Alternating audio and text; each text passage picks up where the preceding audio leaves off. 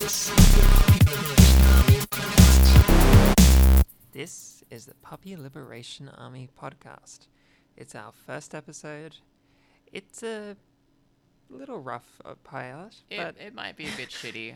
but it's the best we could do. Okay, we tried. We have ADHD. we're puppies. Well, I'm a puppy. My name is Haley. My pronouns are she and her. My puppy pronoun is they, and with me I'm Rain. Uh, they them pronouns, please. I'm personally not puppy, but I am big supporter of puppy and bimbo rights. It's our ethos of our podcast. Yeah, it's it's central to my anarchy. yes, and it should be central to yours. Enjoy our podcast. Like they said, the '90s was the end of history because we'd reached, you know, like the point at which human society had kind of become its perfect point, and nothing better could happen.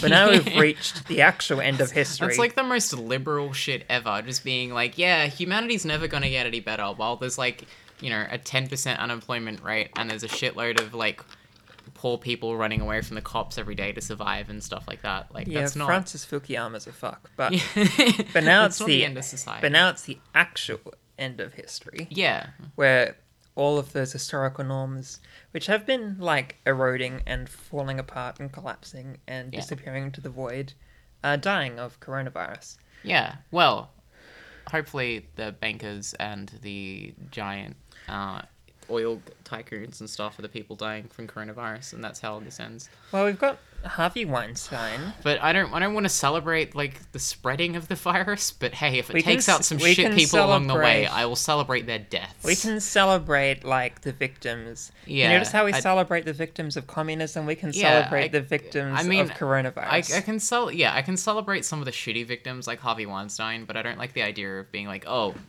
coronavirus is going to cure humanity by killing us all or anything. That's like I don't believe that shit. I was over at my parents the other day and they're talking about. Yeah, this is the. I guess you could say it's a, a cleansing of the world, couldn't you? It's yeah, like, it's like oh, that is the scary shit when people start like thinking along those lines.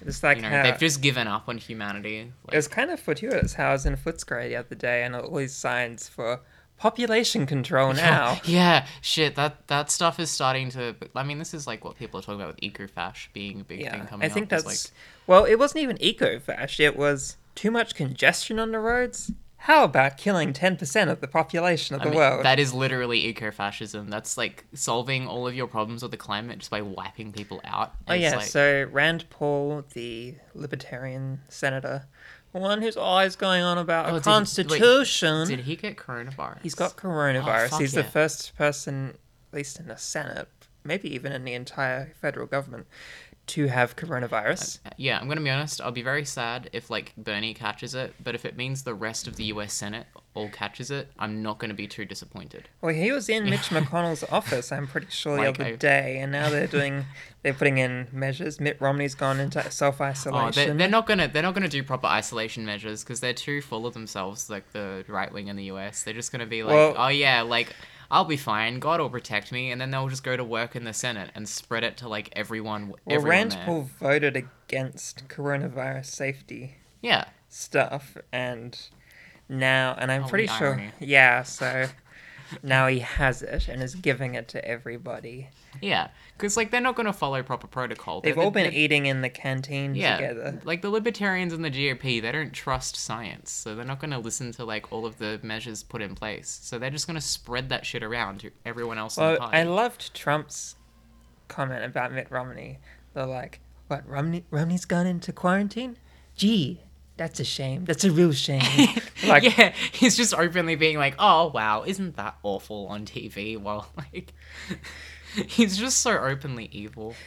yeah. Uh, anyway, well, no, it's not evil. I I, mean, it's is it evil to celebrate an evil person being? yeah, but harmed? he's not doing it for like good faith reasons. He's doing it because he's a like a personal. he's a competitor within the. You Yeah. know, He hates him because he's Yeah. weak. And yeah, it's not like he hates him because he's a bad person. No, he hates him because he just doesn't want competition. Well, Bernie's been practicing social distancing. Yeah, Bernie, I think of all people in the Senate, is like the most on board with keeping himself safe. So I think like, you know, he's not going to do anything that's going to put himself in danger like that. Yeah, I think.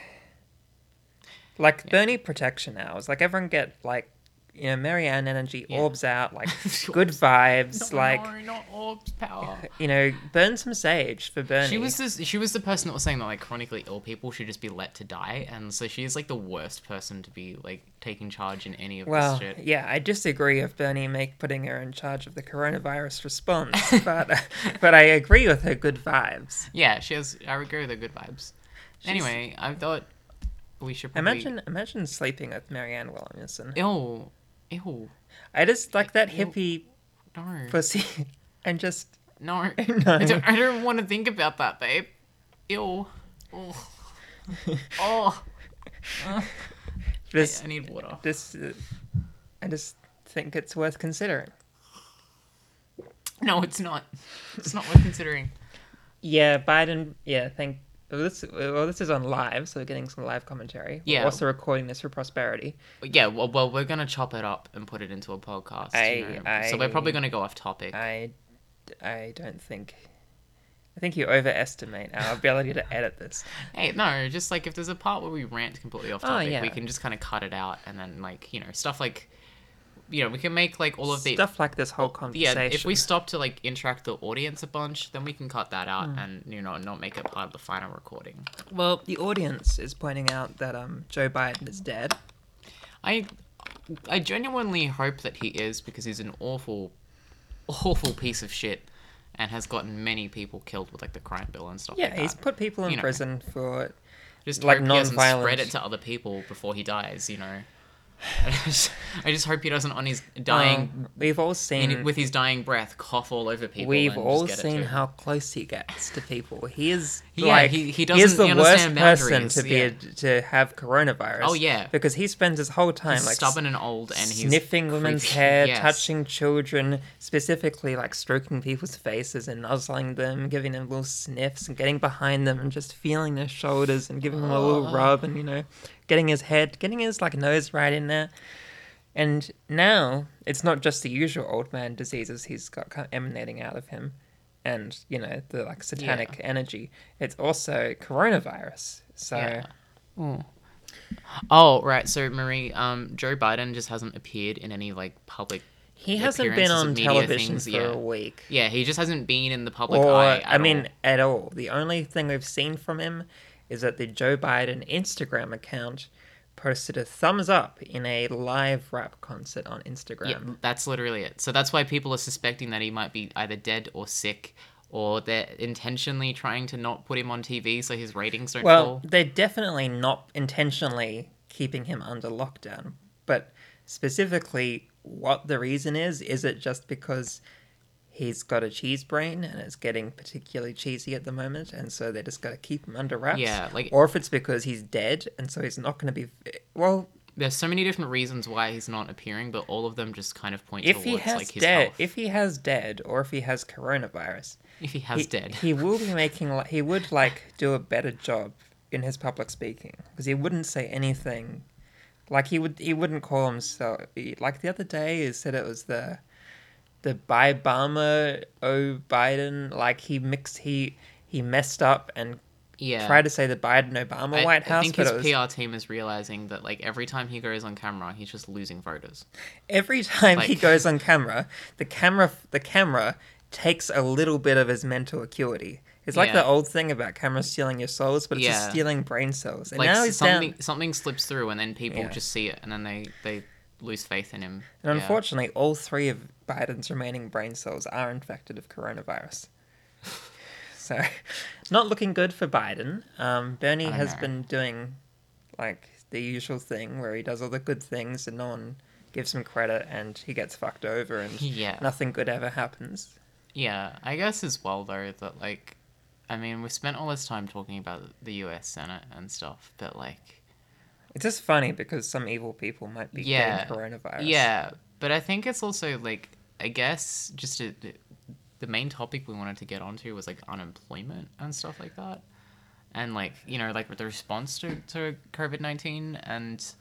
I think that this is a good segue to talk about the fact that Louisiana is now housing homeless people in um, empty houses and hotels from shelters and stuff. Uh, talk up a bit. Yeah, so like the fact that like they they've now done this. The the council voted, and they are now housing these homeless people. They could have done it the entire time, and they proved by doing it now in the middle of the pandemic that they could have the entire time in the past hundred fucking years decided to house homeless people in empty houses. Um, and so it's kind of shown that, like, oh, yeah, their response to this pandemic is just showing all the weaknesses of the system and what's wrong with it. Yeah, it's doing that for literally everything from Yeah. rent, evictions, utility shutoffs, uh, working from home, Yep. every arbitrary inconvenience and things that just sort of demeans and diminishes the life of the average person. It turns out, as we were saying all along, that it's purely an invention Yep. which is designed to like Well, suppress you and your ability okay. to live as you would and to have the time in your life and ability to organize for something better. Yeah. Because by keeping Yeah. you constrained within these Exactly, arbitrary yep. things, Yep. you prevent anybody from having the time, mental, physical ability to ever get to a point where you can be Mm-hmm. Yep. financially stable enough Yeah. to interrogate the system you're in and to Mhm. organize for other people to change it. That's why, like, they're constantly fighting against, say, you know, trying to raise the amount of hours that people are working all the time and stuff like that, and you know, constantly abusing overtime and things like these capitalist class people. They want to make sure that their workers are incapable of organizing. The capitalists, they're know, bad folks. They want to make sure that the people on the bottom don't have the opportunity to form a union, the opportunity to form a militia, the oppo- you know. Uh, I think I was just talking about class consciousness, but yeah. I don't know if you're showing up on the microphone, babe, but you might be on the on the phone. That's all good. But I yeah, was like the my phone, but then I realized that your the phone, is, recording. Yeah, exactly. Yeah, but yeah, like confusing. this whole sort of um this whole thing is just showing how all of these things are fake and made up. And even money. People are realizing, wow, the Federal Reserve can just give out one trillion dollars a day to the banks. So and it's a loan, but they can just do it. You know, they just make it up. Ilhan Omar has proposed this thing to. I think it was no, I'm wrong. I'm pretty sure it's Rashida Tlaib now. I forget. It was one of them. It's Yeah. confusing because there's three good people. There's Ilhan Omar, Rashida Tlaib, and AOC, and I, I forget who's doing which policy. But you could There's like three people in American politics, except for Bernie, who are definitely not um shit libs. There's a couple- there's, like, maybe- there's there's an- three people. there's another maybe Oh, three. Yeah, there's but- also like local representatives that are cool and stuff. It's just like in on the Senate level, it's so many little people. Yeah. But they've proposed minting two trillion dollar coins, Mm. and then something happens with them, and it makes good. We do good things with the money for poor people. What? So minting a two trillion dollar coin and using that one coin to just like pay for something. Yeah, What? Can't you just? What's the point in doing that? Doesn't that massively deflate the currency? Like I don't understand how. I don't know anything Yeah. I- about this or other things. I need more economics knowledge to understand like what's the implications of that. And my phone is you know. recording, so I can't look up the thing I Maybe saved. didn't look it up. On... Oh right, you saved it. Yeah. But um, I'm just saying, maybe we should consider now that we're realizing that money and currency is fake. Mm. We should just start printing all sorts of money to see if it like fixes What like things. making our own currencies? I just mean a government, like just maybe like a platinum That's dollar. that's what that inflation. That's what causes like currency crises, like in Venezuela, though. No, I don't mean like, Like, printing lots of currency. I just mean like printing like like rare chase cards when you're collecting cards and Oh, things. so printing currency is sort of like a. That would just cause like speculation. I'm not People saying it, just, I'm like- not saying it's a good idea. I'm Yeah. just thinking it's something we could fuck around and do.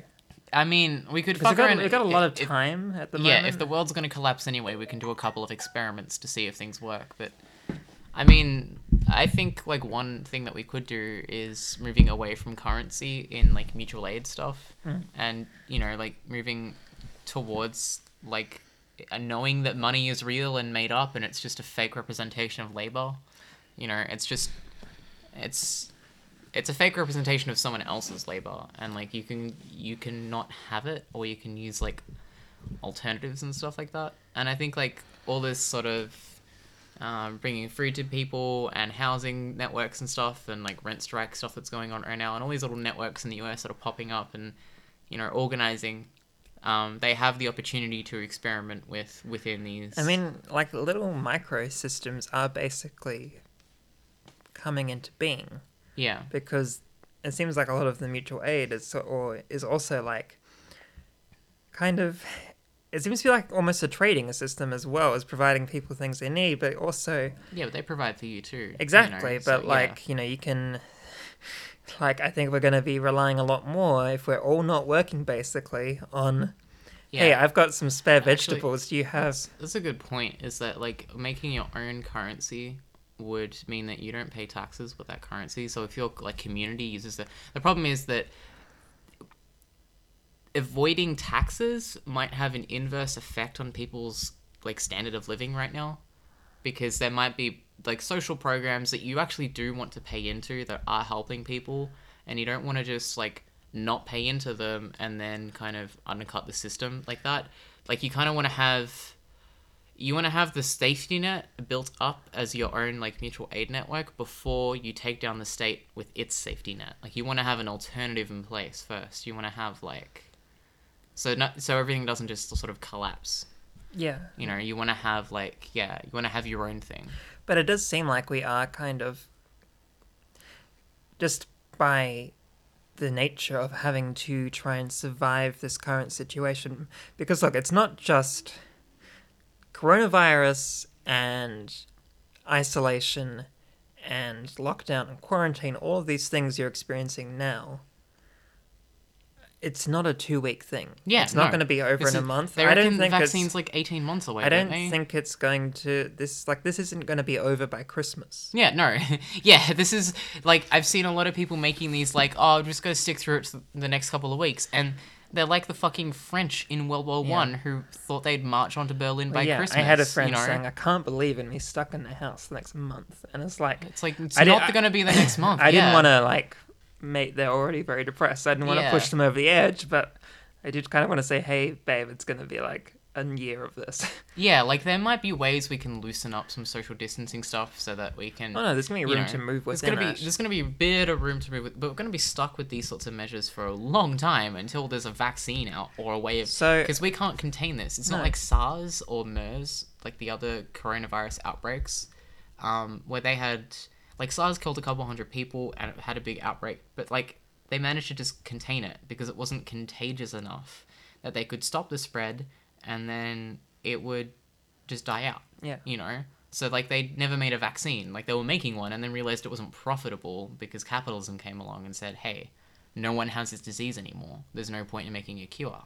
But they can't they can't do that with covid-19 they can't like pretend that it's going to go away. They can't like say hey yeah we'll contain it. Like they have to have to make a cure you know? It's so my point is, this is not going to be resolved anytime soon. Have Yeah. no expectation of that. But it does mean that, as we're talking about, these alternative means, which we haven't had, Mm.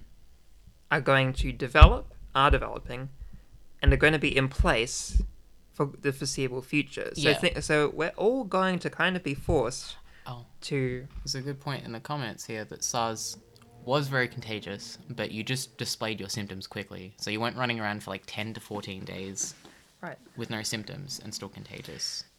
Yeah, I, did, I didn't They know that. they That was, selected you know, the wrong things in. Uh, in character creation. Yeah, Ah, they I don't know. I don't play whatever that game is. Pandemic. Is oh yeah, called? they, they selected the wrong genes in pandemic. I was trying to make a topical Uh, reference. there, you it mean like work. Plague Inc? Yeah. Yeah, that's the one. Yeah. I don't play the video game, but the thing is, we're all going to be forced. I feel like to kind of move to a more local level, Mm. But while also socially existing on a international level because we're all Mm. going to be forced online. Mm. We're all going to be even more than usual Yeah. communicating online, Yeah. having this international network because Mm. we're all on the internet and location physically doesn't matter. But for it kind of no, does but on the for internet. But for mutual aid, yeah.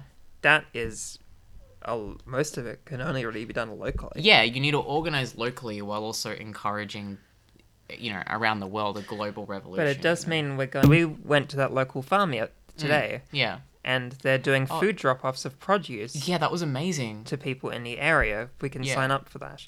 Yeah. And so I think we're all going to be relying on these local networks, and we can't look at all of us have these other things going on. We're trying to Mm. remain isolated, so we can't travel vast Far- yeah. distances. So it's like your local area all have to kind of look Yeah. after each other and themselves and create this new network of support, Mm. which is separate from government support yeah. and isn't reliant on normal supply chain. yeah, that's that's what you know mutual aid and dual power does. The problem with it But we haven't now, had that situation here. You know, other places like I guess like Greece and Yeah, stuff exactly, have a lot Greece. of yeah they have a lot of experience with this stuff, but we don't here in Australia. we're going least. to, and yeah, we're going well, to, yeah, and we're going to be stuck to. with this. Yeah, we're gonna have to. So like, which I think is kind of a good thing. Like Oh, it's promising Yeah, there's, there's something different. one big problem with this whole mutual aid network, and I, we had this. I was in a um, unemployed workers union meeting, and we were discussing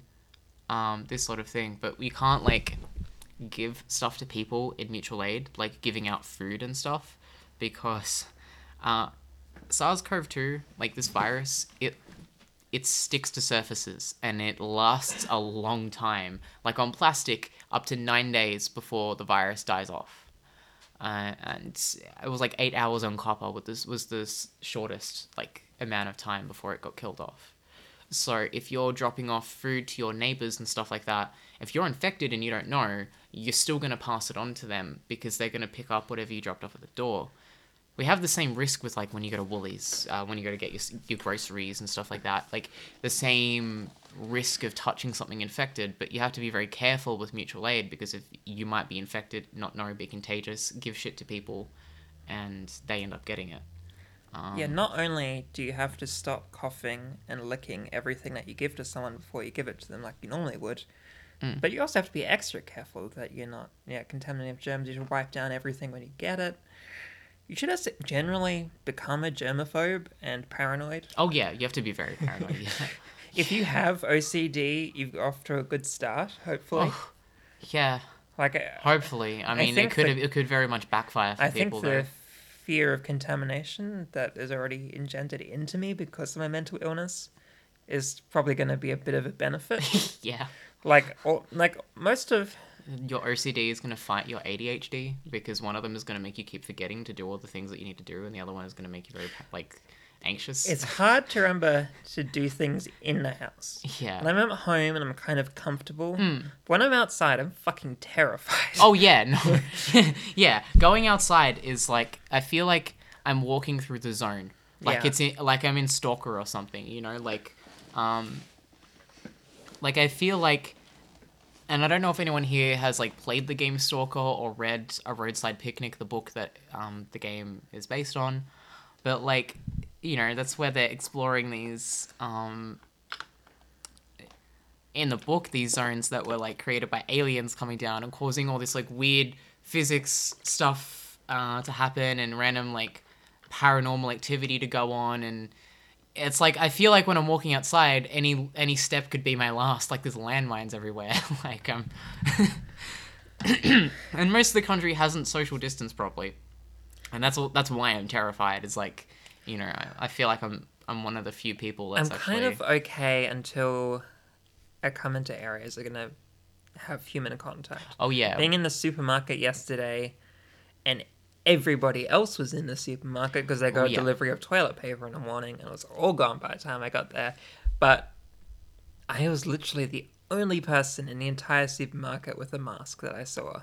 yeah Everybody is is packed. Well, People are packed in together. Most, most people don't have access to masks. Like they're so out of stock, and then the government is reserving them for, for hospitals and stuff because they're just they'd never they didn't make and capitalism did the thing again, and you know is only going to make things if there's a profit in it, and so they're not going to make a stockpile of medical equipment Of in an for an un- emergency. Unnecess- current You know. things that you can't currently profit off. That Yeah, may, exactly. You may not Yeah, profit off in the foreseeable future. Yeah, it's either. like it's like these antiviral drugs that people are, are using to fight COVID nineteen. Like, um, there's a whole bunch of different ones that are being trialed, and there's there's shortages of all of them because like they were all only made to be sold for profit, and they weren't made to have any on hand you know, for, for any emergency situations. So they were only made to be directly sold to the consumer as they need them.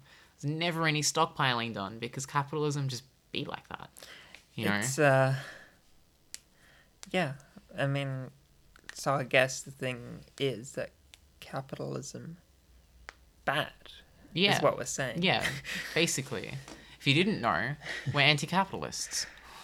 Um, welcome to the Socialism Podcast. Yeah, well, we do you know, socialism you stuff. prefer I mean, I you're, you you like harder stuff than socialism. oh no, I am I'm a fucking very hardcore anarchist, but we've got to appeal to the normies. Yeah, We got to um, start with the you know s- starting with like the more accessible language that I'm not going to go into like you know deep anarchist theory stuff because like we need to we need to focus on it. I guess this is the point of the like the podcast as well, is that everyone's stuck at home in quarantine. No one knows what they can do. I don't know You what know, to do. we don't know what to do, but. Like there are some things that you can do. Like hell, I'm in a union. I'm in the unemployed workers union.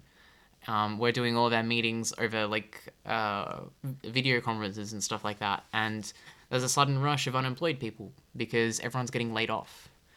Um, and like, you know, a lot of people just haven't. They're not in any of these organizations. They're not in any group. They don't know what's available, what's out there, what's in their city, where they can go, how to find things. And I guess it's like, this is a good platform to be like, hey, yo, everyone out there, you know, if you're scared and you're unsure what to do, fucking get out there and do something. You know, Well, like I mean, no, don't, don't, get, don't, don't get out there. Don't literally. physically get outside your house. like stay inside.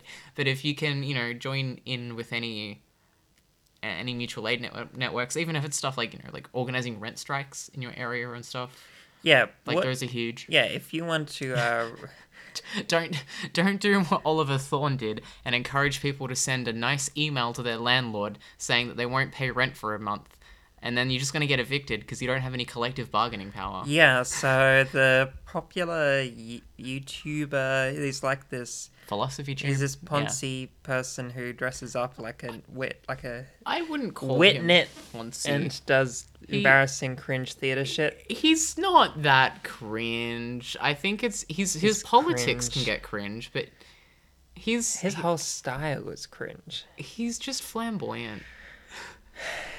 you know, he's he's just flamboyant. He's I find it very embarrassing. Anyway, yeah, for some reason, he's liberal as fuck. you Zoomers like him, and um, you like being taught philosophy by him.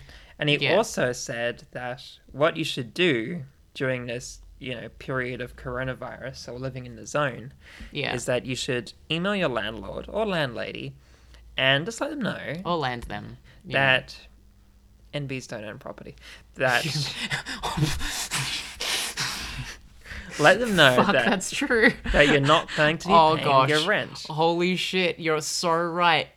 N- NBs just don't own property.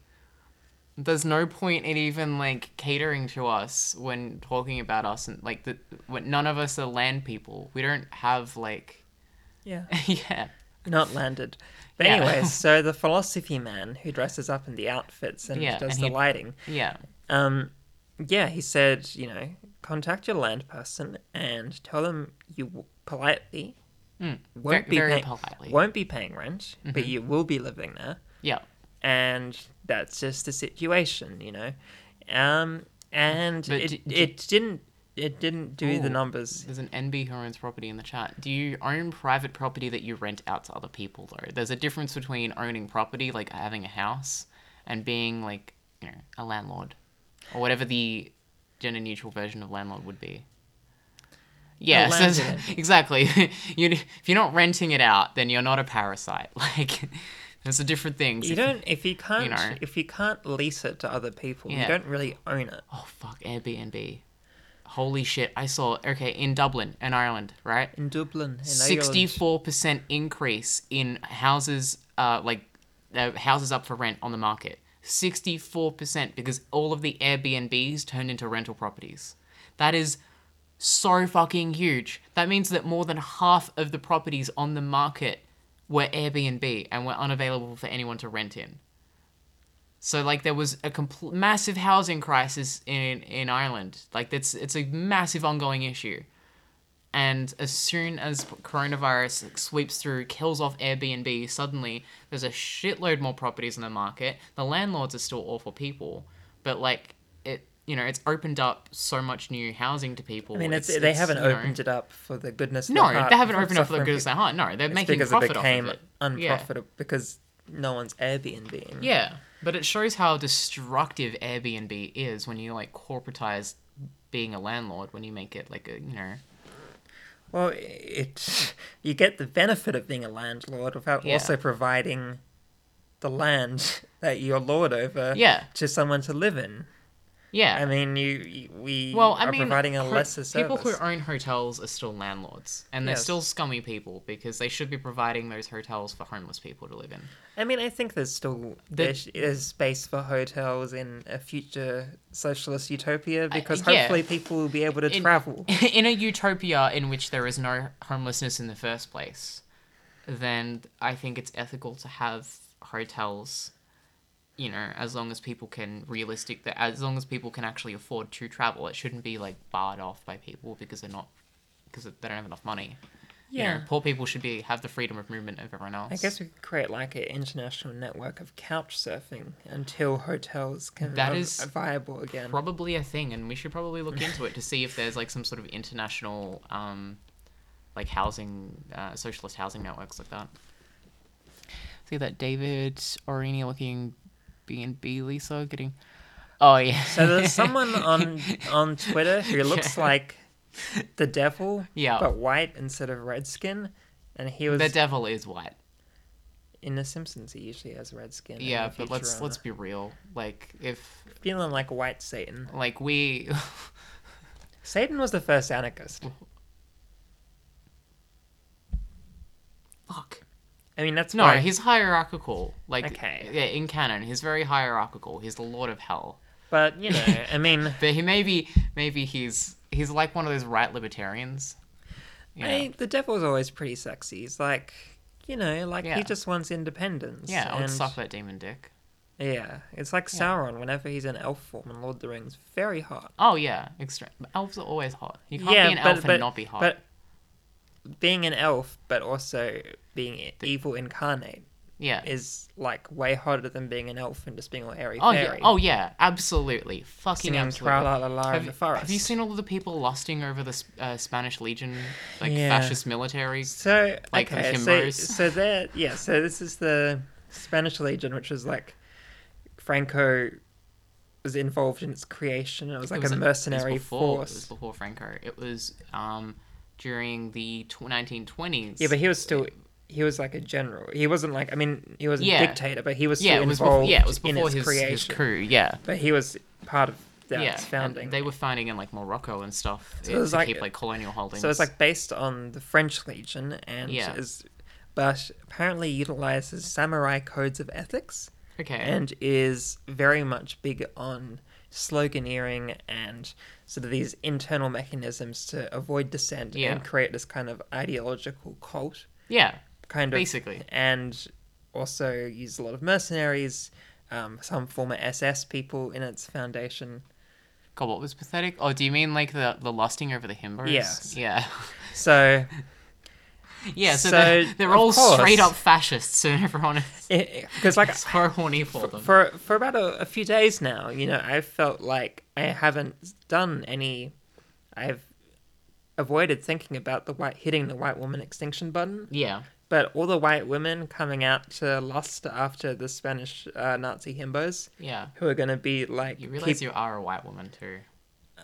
But I wasn't doing that. But now it's like I think we need to break the glass again, yeah. and like put our fingers on the button and have a big think about it. yeah, and sit there thinking, do we launch these nukes? because it's not like it's not good to see that like None of those himbos had PPE. that that uh white liberal feminists will just oh yeah, they will lust after fascists and just like open their legs for You- them, you- like straight you up. just- you know, I mean like it, like they were lusting after fucking Beto O'Rourke and stuff Yeah. like and saying they're gonna make their cla calves clamp at least they've you know at least they're actually going for someone who's kind of Wait, hot was, now was Beto the one that was a skateboarder? yeah he was like a, Yeah. he was the Gen X loser guy Yeah, yeah he tried.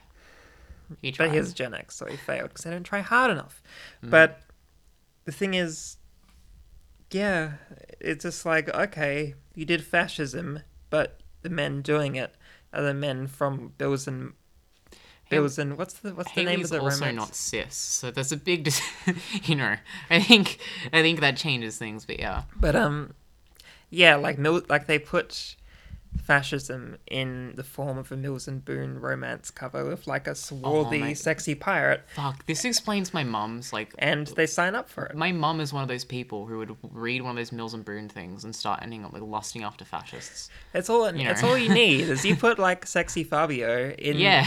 in the Nazi uniform, and he's or Well, he's just he's just wearing a leather that's Nazi why- duster and no shirt. That's why all these fascist like uniforms and stuff are supposed to be like so striking and looking so aesthetically cool. Is also because it's supposed to make them like hot. Yeah. Even to like even to straight guys who just kind of lust after the power and the symbolism. you know they like know. they like wearing the leather. Yeah, they like wearing the leather, and it's like, yeah, that's sort of the the idea. Is it? it works, you know. like the amount of people that were commenting so many times on this one thing, like hundreds and hundreds of people have quote tweeted it, and it's gone viral, you know. And and all of the comments, it's just like people dripping wet. you know, like over literal fascists who would just kill you on sight for being a degenerate. Like that is like these are the sorts of people that were lusting. I really hope that like the super woke, like young queer, anti-sex league kind of people who you know usually go on, will like you know, drive someone to the brink for being problematically horny for for like a cartoon character or Yeah. something. I hope they discover these white liberal women's posts and like hound them to the ends of the oh, earth. Oh yeah, no, same. I Like everybody Like, who's gotten mad you should always feel ashamed for being attracted to a fascist. Yeah, I want all of these people who have like tried to drive like queer people to suicide for drawing a sexy cartoon character in a problematical way or whatever. Yeah. I hope they do the same. Oh yeah. I hope they Yeah. drive these people to fucking destruction for uh, being into the Spanish thoughty Nazis. Yeah, I think it's well, I think a big a part of it is a lack of awareness into Spanish history, and people Yeah. just don't learn it if they're not like from Spain, and even if they're in Oh. Spain, they don't know it all. You know, like it's Yeah. So a lot of people just had literally no idea, like that. Like I, I'm an anarchist, so I hate all of these state militaries. But like most people don't really know that w- what they do. They don't realize that these militaries are going out being imperialist and doing like fucked up shit. You know, so like they don't have the awareness about that, and I think that's the major problem. Is it just showed a complete lack of understanding that Spain was a fascist empire for ages, and that, that it still has like remnants of that.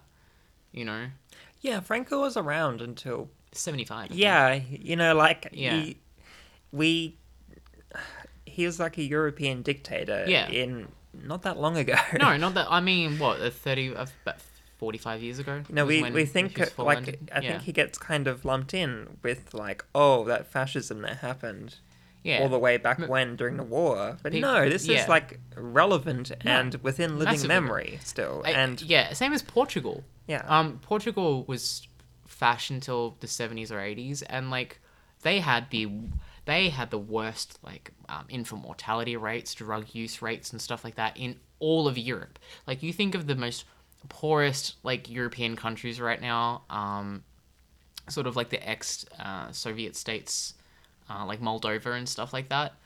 Uh, Portugal was worse and now it's completely flipped around. Like they've done things like drug decriminalization and stuff because you know I think I guess people realized that the regime under uh, Salazar was kind of fucked. But yeah, people don't really learn about all these other fash out there. You know, they just kind of learn about Hitler and maybe a bit about Mussolini. But there's not enough awareness about the different sort of fash movements and what's sort of the remnants of what's still around right now. Like people don't.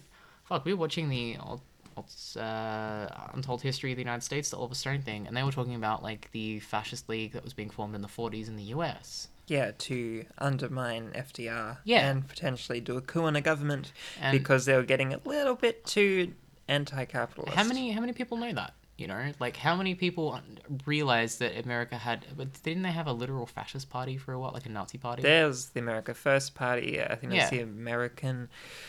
I mean, there, there are fascist parties right now in America, but they're not Yeah. openly fash. They're kind of like what's the ultra nationalist one, the Constitution Party and stuff Yeah. like that. I mean, like, they were holding Nazi rallies in New York just yeah, just before America entered the war. You Yeah. know, of people in stadiums in New York. You Yeah. can see the photos. They're in New York in a stadium with the gigantic Nazi flag, and Yeah. they're all loving it. people like I'm what like the KKK rallies in the Yeah. like 20s and stuff like that, like the giant ones.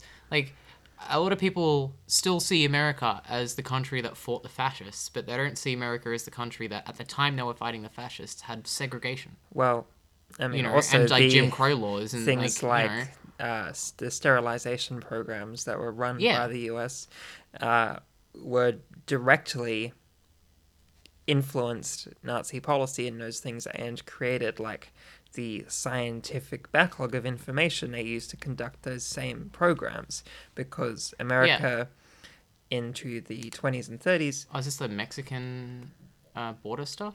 no, no. This is a so they introduced uh, sterilization. They got pretty, they got pretty trigger happy of sterilizing people uh, Mm, and using it to lot of- control women to declare them mentally incapable of making decisions for yeah. themselves. I know. I know. In Canada, they did a lot of eugenics on Native people. Yeah, I don't know if they're the same. I think the same thing happened in the U.S., but I don't know the specifics of it. Including, But yeah, I mean, in the U.S. it also went a lot of these things.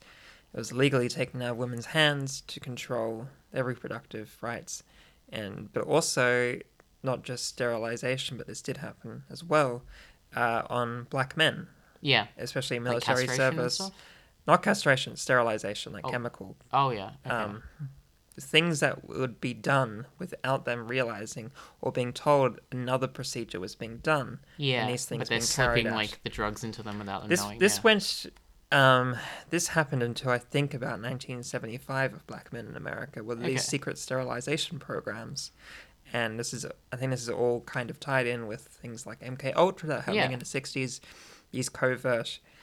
Uh, Yeah, drug programs are run on a civilian Yeah, population. and, and like yeah, Japanese internment camps. Someone Yeah. brought up like holy shit, America is just as fascist as any of these other countries. you Yeah, know, like and, people- like so yeah. in the Nuremberg trials, so, like Nazi scientists said, like we were just following what the Americans did, you know? yeah, like like American American Well- uh, universities yeah, hosted German, German scientists, scientists, yeah. and vice versa. American Americans uh, carrying out things like sterilization, and who Yeah. were also think you know pioneering in fucking race science in America, as well as things like um, uh, the you know like the the skull shape oh determining yeah, uh, intelligence. phrenology. I yeah, think. phrenology. Yeah, yeah, All of these things are American exports to Europe. yeah, yeah, and it's. I think it's just not talked about enough about how like, you know, we talk about all these fascist movements in the in the world, but the U.S. is honestly the biggest like living example of fascism alive. The problem is just that it's democratic, democratic. You know, but the- put it in, in quotes. Like it's not it's not really because of voter suppression on mass and stuff like that. And by doing it through democratic means, they they has gives it- managed to survive as a fascist Yeah. institution Yeah, longer than any outwardly fascist Yeah, government. because it legitimizes it to the public, so that they don't feel like that the government is, you know, inherently evil because it's democracy, and they've taught that anything that isn't democracy, as they know it, is, you know, isn't free. and it is essentially, But I mean, it is essentially, you have an illusion of choice Mm. of a two-party system, yeah, and you do have small third parties that you can vote on. yeah, but certain they don't local have, things. they don't get federal funding because No. they don't get the five percent threshold, and so like they But- don't get the money to even. But as is, I think everybody is seeing in this election,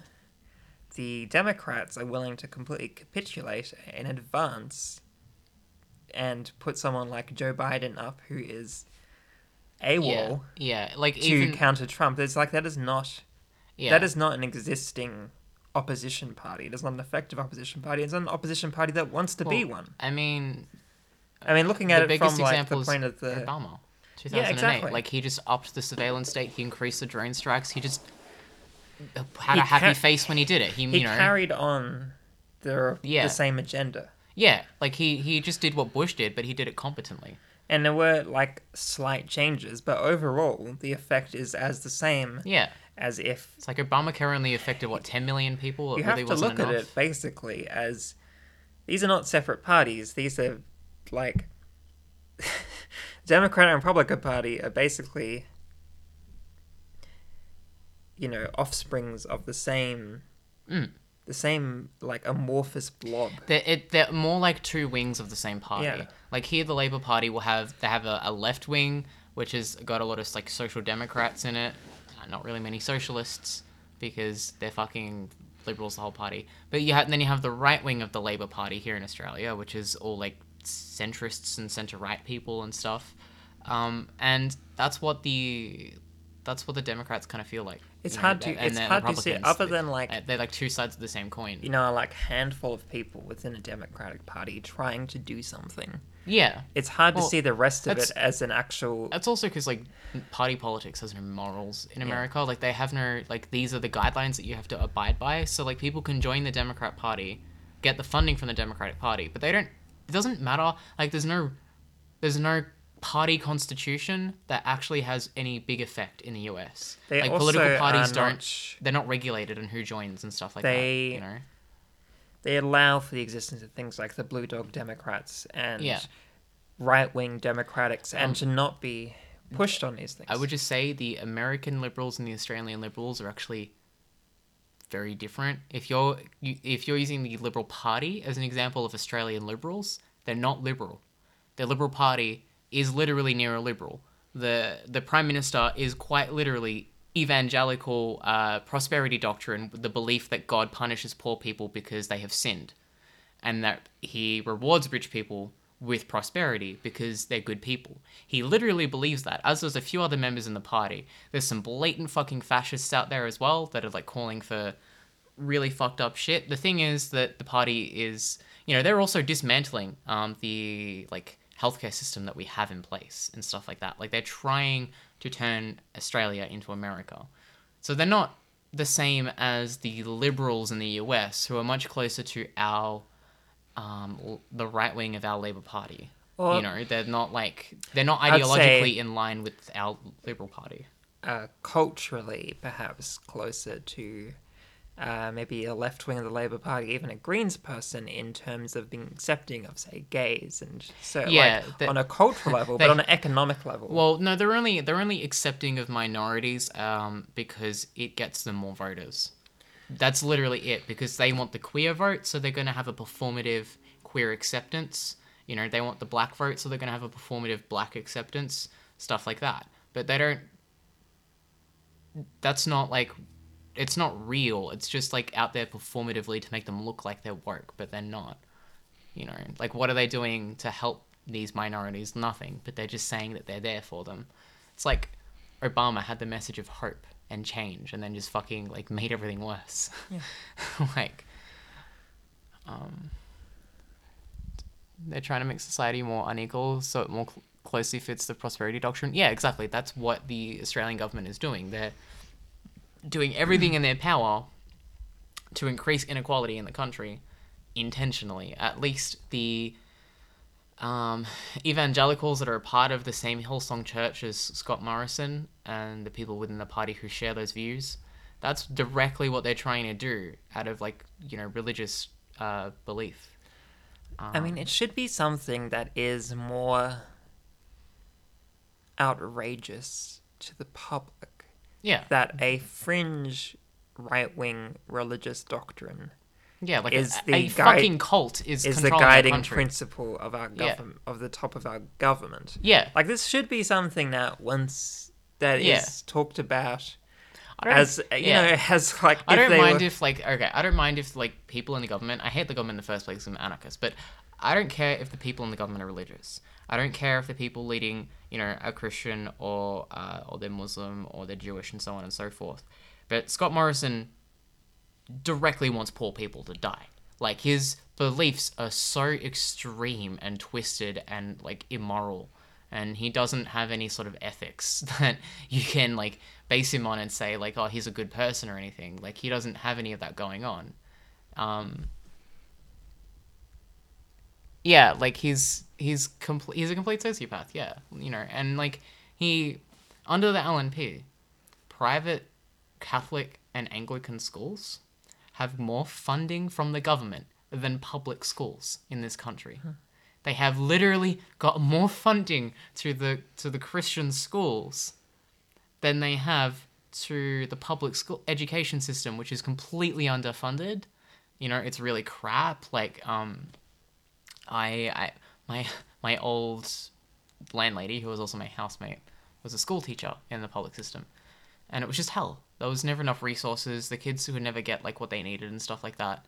And what they're doing is essentially, rather than using a strong military coup takeover to get what they want, they're democratically just getting the same things that like like Salazar in Portugal and Franco in Spain wanted with like a, a like a heavy uh, Christian um Christian dominated fascism that's based on their like you know, for Franco it was like Catholicism and stuff. Like that was his values. But like yeah they're trying to trying to do the same thing just through the institutions we already have rather than having a vanguard party and coming in with a revolution which is which is quite literally I, I don't know if anyone really notices but vanguard party and revolution is what the nazi party did you know?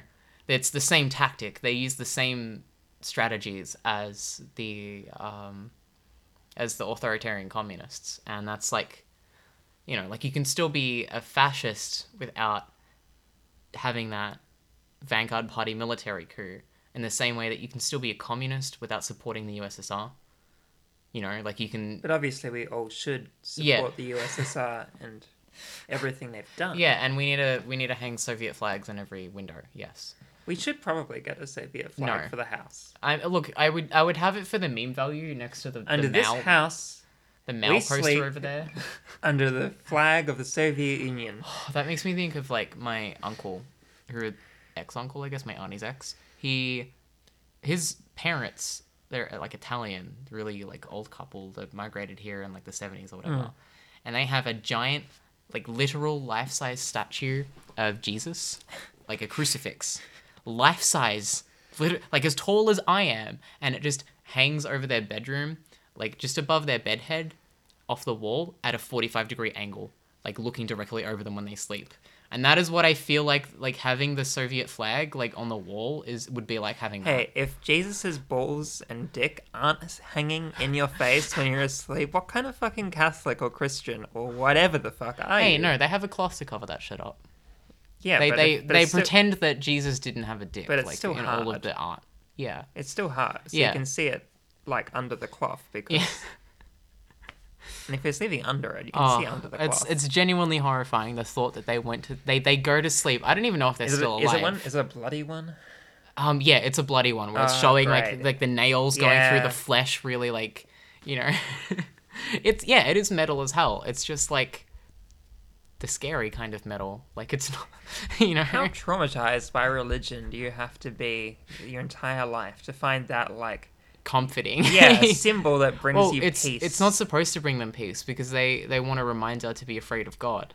Yeah. you know, and that's the same. I mean, this is really relevant to the, the LNP, and they're like, you know, they don't they don't want peace on Earth, and they don't want, pro- you know, they they literally just want fear and fear. compliance. Yeah, yeah, they're not looking for like, they they don't want the New Testament.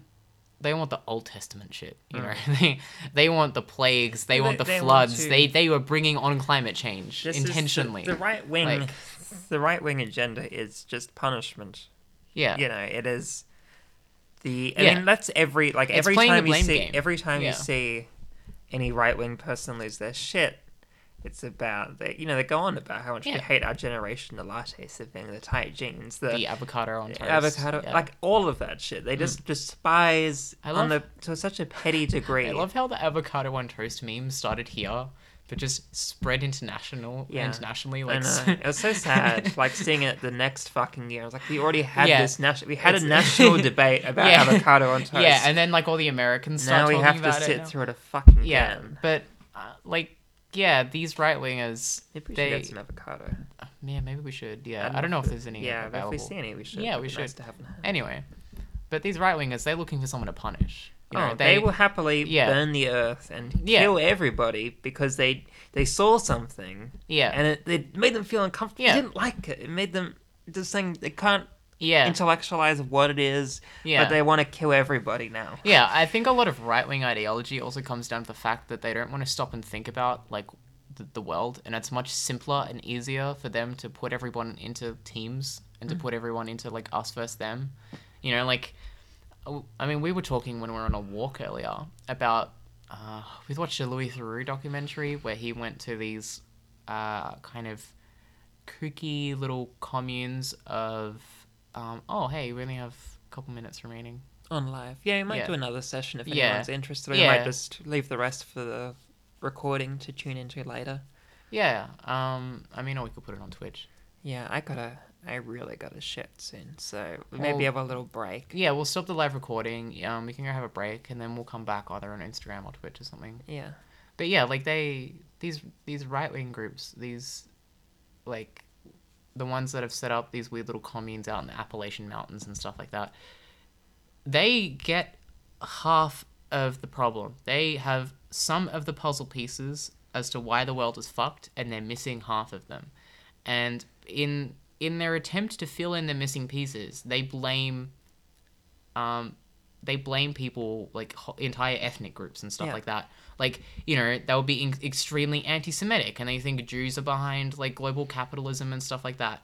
And it's like you stop and you look at these people, and it's like if they just changed who they're blaming, and instead of going, oh yeah, it's all Jewish people, and realizing, oh yeah, it's all rich people. Like if they just had that slight change in the way of thinking, then everything would be different Yeah. you know but like every they they need a they need a group to blame and they need people to hate to you know to take out all of their anger and frustration okay so Can I have the vape? yes you can have the vape these right-wing conspiracy theorists and very um not the neoliberal right you know but like the right-wing people the normies who aren't in political power right now We're talking about the people who become preppers. Yeah, the people who become preppers, the people who, and, and it's weird how They're doing their own form of praxis and activism that makes sense to this worldview they've put together. Like they Uh, think yeah. they're doing what they should be doing to protect who they care about from the scary people, but the things they should do yeah and the people who are the problem, they are completely misidentified. yeah they like they will blame issues like systemic issues on individual, you know, like action and stuff, and it's it's not necessarily scary, but very interesting to me how close they are because they're closer to understanding socialism than liberals are. Yeah. You know, I think they have like- a well, not even socialism, but, But just coming to to that. th- yeah, coming to that general- conclusion. Yeah, it, it like that's how you get Nazbols, like the National Socialist people who are like, you know, they want left statism, sort of USSR stuff, but they hate minorities. Mm. Um, and you know they're a real big thing. Like they're bigger than a lot of people think. Um, and yeah, I think that with COVID nineteen, those preppers, those sorts of communities, they're gonna grow. They're gonna get a lot of new members. You know, a lot of people from the Facebook are gonna like come to these sorts of places. We need to send Louis Theroux back out there to find out what's going on with the preppers right now. When, I mean, knowing reality, Yeah, the right wingers against was it NAFTA? Yeah, the the trade deal that was is awful and everyone on the left also hates, but they they Also- think it's bad for different reasons. so I you think know? we need to send them back to these communities to find out how they're going under coronavirus.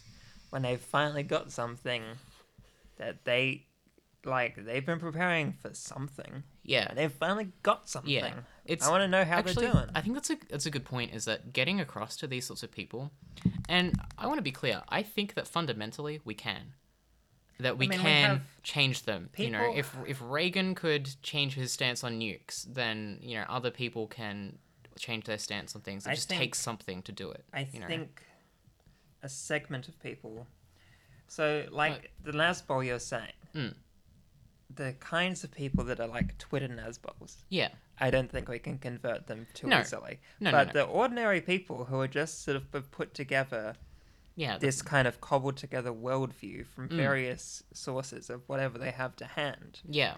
I think we can reach because they've look in that this is a documentary from 1998, and these right wing people had anti NAFTA posters, which I mean currently we might consider that a left wing position, but Trump also ran on anti NAFTA in 2000 Yeah. 2016. Like there are crossover issues, and if you have someone like Trump, he can exploit them and keep them in this right wing mode. Yeah. and this Yeah. He takes completely- advantage of their fears because of their economic situation under capitalism.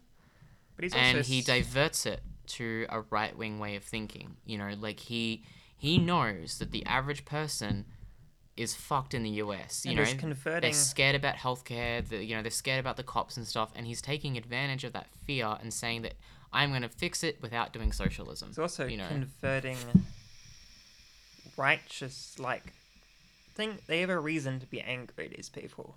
They've been hurt by neoliberalism, by deindustrialization, by these awful, awful trade Yeah. deals that people like Hillary Clinton. yeah, disproportionately less than minorities, but they've they've you know they've been affected by them. You know, everyone's suffering Yeah. is unique to themselves, and you know you can't really compare it. They have a reason to be angry. They have a reason to be upset with the current order. They have a reason to be upset with yeah, neoliberal Yeah. left wing, supposedly using scare quotes, politicians yeah, and yeah politics. like Democrats and stuff. But Well, also these aren't this is we have to distinguish these people from the sort of rich kids who went to harvard and became neoliberal econ- economists and stuff like these are they're right wingers but they're very different types of right wing and like no, we're talking know, about like people that you know in your life, yeah like maybe your dad, or Yeah. your granddad, Yeah. or your uncle. exactly like it's it's not yeah we're not talking about the people who are so ideologically in sync Basically, and they're like down with the party One- line you know No one who's yeah, Facebook people. You know, the real people of the world. They but they when the thing about allowing the right wing to use these things so we don't have an effective left wing opposition that can speak at the same level and be head to head against ideologues like Trump and so on. Because things like the Democratic Party, you know, prevent socialists like Bernie Yeah. Sanders from being able to rise to that level. Yeah. So it means you have people like Hillary Clinton or when he was alive, Joe Biden to do these Yeah. things. when he was alive But fuck here's the thing. That means you effectively have no opposition. You have no useful means. So of course, the people are going to default yeah to the right wing option. And, when Yeah. it, and when if Trump, who is directly actually speaking to the pains these people have experienced, and is complaining about the same shitty deals Yeah, that like- they've been given, yeah it also it converts that anger into support for him, but also it converts that anger into inaction or action that only causes only serves to Perpetuates further the prob- yeah. problems and push it and creates things going. It like derails. yeah You could get these people organized into something that actually was meaningful, but instead Yeah. things like Fox News derangement is putting that genuine feeling and potential into this completely useless completely useless uh, getting mad on Facebook and I spreading mean, memes it- to fight it's socialism. It's the standard tactic of the right wing to make the working class hate each other in order to distract them from, um, you know, from the problems of capitalism. It's it's using bigotry as a weapon, because they know that if they make people scared of each other, they will not come together in solidarity. And when they come together in solidarity, they start becoming lefties and hippies. You know, like it's kind of like how the the war on drugs kind of started because they didn't want the drug users to be communists. Because they knew that oh, if you're on drugs and you're kind of like an addict and at the bottom of society, you tend to end up left wing. You will know. awaken to the brotherhood of all men and our united project that is, there for us to take. Can I have a hit? Yeah, so like I don't know. And I think you mentioned that like that lack of a strong opposition. That's very true here in Australia where people here they like people, the average person, they want to see a strong leader because at I the end of the at my day, folks the other day. Mm. They're shouting at the television. We just need a strong leader. Exactly. Wait, just uh, someone who knows what they're doing. Just a strong leader. Look at these, you know, clowns up yeah, there. like people kind of feel like they prefer Scott Morrison, who's a fucking like evangelical fascist, Or Gladys. Now. over or Gladys over Bill Shorten, the leader of the Labour Party, because they don't think Bill, they think I Bill mean, he Shorten's got no been backbone. a Leader for a while. It's Oh, it's Albo. oh Albo, yeah. Anthony oh, fuck yeah. When Shorten was around, it was the same, and Albo's the same. Elbow, he came out saying, "Yeah, I'm going to make change," and then did nothing, and people were like, "Oh, he's weak. He's got no backbone." Like they ran on a platform of of hope and change against the government, but then never backed any of it up. And the Greens Party here, as m- much more left wing as they are than the Labour Party, they also don't have a strong leadership that the normal the average normal person is looking for so that they can stop thinking about their problems. And just like in America and the yeah. US, there is a solid disinformation campaign in the media to delegitimize and to just make them some Yeah, sort of outsider Uh, the, joke. The Murdoch empire has a bigger share in the media here than they do in the US. So you think Fox News is bad? The vast majority of um, of newspapers and a lot of the I think Sky News Yeah, Sky News. um, is directly owned by Murdoch. But then you have uh, Channel Seven is not. I don't think it's a Murdoch owned company, or I think it's a subsidiary or something like that. But they also shill for all of the Rupert Murdoch stuff, um, and so does Channel Nine. Like the vast majority of the TV news and media here, they're all right wing. They won't give any platforms to like the Greens leaders and stuff like that. They won't show any strong leadership or anything that the people want on the left. And I mean, the same goes on in the US, and that's why like Bernie has fli- like he's flipped so much support from these like white working class, um, like Rust Belt sort of people, Yeah. you know, from these deindustrialized places. Because he showed up and no one else did. Like he came to them and said, "Hey, like you know, I'm here to support you," and they wanted that show of leadership. And he came in person, because if he didn't come in person, they wouldn't have seen him. They wouldn't have, you know, nothing would be on TV. Like that's why he has to go out and do these rallies all the time. And yeah, like these these right wingers, they can be flipped. And by God, they are gonna be transphobic still. They're gonna be ableist. They're gonna be racist, and that's gonna take time to change as well. You know, that's something that we can't.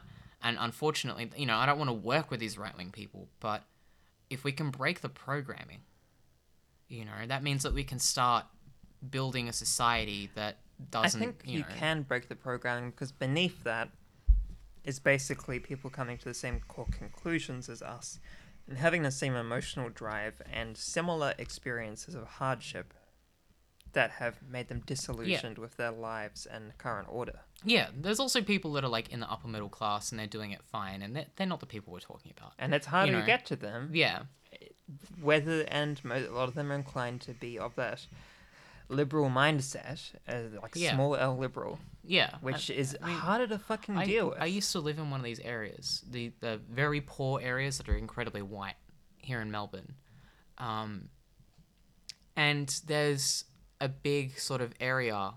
It's just known as the Pines. This big like, uh, very cheap housing that was built kind of in the 80s and stuff like that, and now has a whole bunch of people who are at the very bottom of society financially, and they're struggling. And I remember when I lived back there, I was transitioning at the time. You know, and as my transition progressed, you know, I was like worried, oh shit, um, am I going to get transphobia and stuff? But when I was passing to these people, we had so much in common. You know, like even if they were fucking like socially conservative, if they didn't realize I was trans, I was getting, I was, when it came to like anti cop shit, when it came to like drug law shit, when it came to like prison abolition stuff, so on and so forth, they were all on board. You know, they were all on board with, as well with like wealth redistribution and everything because they understand like being poor. They understand that like, you know, they need to, like, they get all of this stuff. But they've been programmed to be distracted by their bigotry you know, uh, by by whatever transphobia and ableism and so on and so forth, or racism, misogyny that they have, and like it, it it's possible to get through to them. You know, it's possible for them to see that. It's possible for them as well. I've had some of the nicest people that I've ever met in this country have been the poorest people in this country. Um, you know, like I the the people who give me the most shit, who give me the most transphobia, they're not poor. You know, like I don't know if it's like that in other countries, but the poor people here have a very strong sense of solidarity, and we can use that. You know, like we got to reach out to them. We got to tell them that there's an alternative in language that they can understand and process, and let them organically come to the same conclusions and come to the same ways of thinking that like we have. You know, we can't force it on them. If we we can't go up to them and say, "He, hey, um, here's this thing that'll defeat the evil capitalism in your life," and, And I don't you know, think we can come into it from that set yeah, of language. no, we can't. Yeah, we have to come to it from language they, from their perspective, And I can process. What you know, we can talk about is a shared sense of hardship and inequality. yeah, Something that things that we mean, all experience. that's a huge part of this podcast that we wanted to do is to use our experiences of being like really poor, as well as being on the left, um, to kind of talk about like that cl- that sort of class solidarity and sort of. I mean, like we're both disabled. I can't work. Um, you know, I'm living on welfare and stuff like that. Like, th- I think it was sort of a big part of this was using that to reach out to people to kind of show a different perspective to people that may not know what it's like. And I don't know these you know these these people these normal people who come to these right wing views, but can accept that a lot of you know they can accept that like in 2008 when the banks were bailed out and all that sort of stuff but they were left homeless that it was fucked up you know like they can accept that um, when like they can accept that the Flint water crisis is fucked up, for instance, and stuff like even if they're blatant racists. Well, You know, like if they if they're living there, if they're poor, if they understand what that stuff is like, they have solidarity. But there's this huge barrier can of political appeal. Yeah, I mean, look, here's the thing: is that You again, we all we're talking about people who have a personal experience Mm. with the deprivations of capitalism. yeah. A lot of people don't have that experience, and They're they're, harder to reach. Yeah, That's the liberal class. That's yeah. like that's the middle class that in Australia survived the global recession Mm. and was not severely disrupted. Yeah. We didn't. we didn't really get hit by 2008 super hard just because our economy was like really tied to China. Yeah. so Um, there is a level of removedness Mm. from those sorts of hardships. But Centrelink has been uh, the the base welfare unemployment rate hasn't changed since 1995. Yeah. So even though like the minimum wage has gone up, we tie it. It's like uh, a small group of economists and stuff that are independent from any political party um, have like decision making power over the minimum wage, and it's adjusted every year to match um, match inflation and like cost of living in Australia. So it's really really good the way that they manage minimum wage, but they haven't changed the welfare in 25 years Until so, now. You know, until now, until now in this pandemic where they've said they're going to temporarily increase it. Hopefully, we can make it permanent. But now, all these people, literally millions, like 3 million people in this country that are currently on Centrelink, and people come on and off the, the welfare, um, that have been through this experience suddenly are seeing, oh, they've just doubled welfare. They could have done this the whole time, you know? They're suddenly seeing like they may not have been through 2008 but they have been slowly ground down into very degrading poverty No, exactly. you know? But They- but yeah there's a certain class of people who have not had that experience. yeah I'd say it's the middle class. That's like people like my parents. Mm.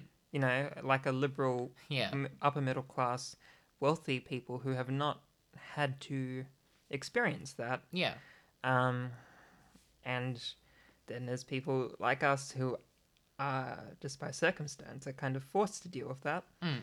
And there's other people, and despite us having a political difference, those people are more reachable because we have that shared experience. yeah And even if they can't sympathize with someone else, they have the personal hardship to understand, to be able to intellectually understand that in a way that is harder when you do not experience that suffering. It is harder to put yourself into the mindset of someone else and accept their pain as real and Yeah. valid. I mean- because you don't have to feel that, and so you don't have the emotional Yeah. grounding to accept that as anything. It's as meaningless to you. It's just Yeah. something you're being told. It's a story like anything else.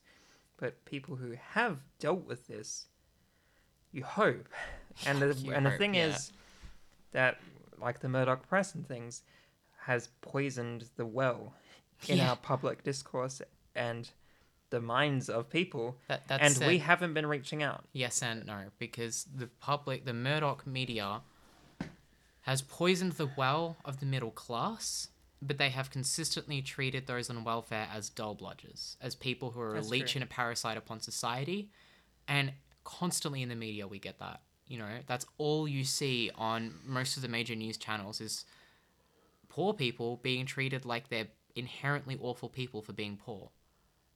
And that's another reason I don't know what it's like in the US right now. You know, I don't know how what poor poor people solidarity is like, but here in Australia, I mean, I I had an experience where I was with a friend just trying to come home, and we walked past a homeless person. It was like, um, you know, can you get me like, uh, what was it coffee and rolling papers or something like that? Oh yeah. you know, and a complete stranger meeting two trans people, right? And I don't, I didn't pass. My voice wasn't passing at the time, you know, like I all day I hadn't been, and it was there was no prejudice. She didn't understand us, but we had we had a conversation with her and we just chatted, and she immediately clicked as soon as I said like I haven't experienced homelessness, but at the time I was really close to being homeless because I um you know my welfare wasn't really covering my rent properly. Everything was going to shit like in my living situation. And I said that I'd been living on on Centrelink on welfare all my all my working life. I've never had like a job because of my disabilities. And immediately we just clicked. You know straight away she just got it. You know she was almost crying like because we we happened to just go to the nearby 7-Eleven and get stuff for her. But how many people are out there like that who have been completely disenfranchised from the system that are on the bottom of society like that they're so much easier to reach out to. But it almost feels like a lot of the people on the left which through no fault of their own have not actually been in this position. You know they've had a job.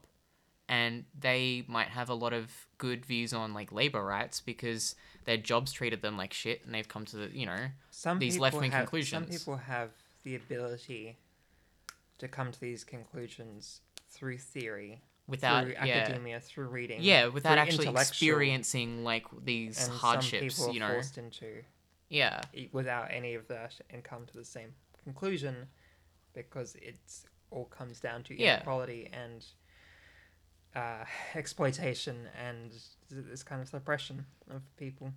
But Mm. in doing that, in what like a capitalist system and a kind of global oligarchy has done, in a way, as created is created the means for class solidarity because they have created class yeah by forcing us all into this situation, we have the potential all to all be in this together Mm. and to all fight to get out of it together. Yeah, well, guess what we're what, we're coming to. divided by is by like you know minority status. Yeah. yeah, like that is like yeah, that is the one big dividing barrier that makes it so that I just can't go out there and do a lot of the mutual aid that I would like to do I because mean, I'm trans. you could, know? but you just you don't know when Yeah. you open that door what's gonna happen. Yeah, it's like as I would love to do so much activism, I would like to work with these normal people, but I'm trans. You know, like never mind, never mind being plural, like having dissociative identity disorder and uh, being chronically ill. Uh, you know, and I, I like I, I'm lucky I'm white. I could be POC. It could be even way harder to get through to anyone. Um, like I, I have that privilege, and that's seriously like one of the only things that allows me to connect with these people. But once we connect, their prejudices fall away. Yeah. You know, like once they realize, oh, you've been through the same shit as me, like you know what I'm talking about, like they get it, you know? So once you meet some, like you can have these things knocked into your head, these reasons, these prejudices, Mm.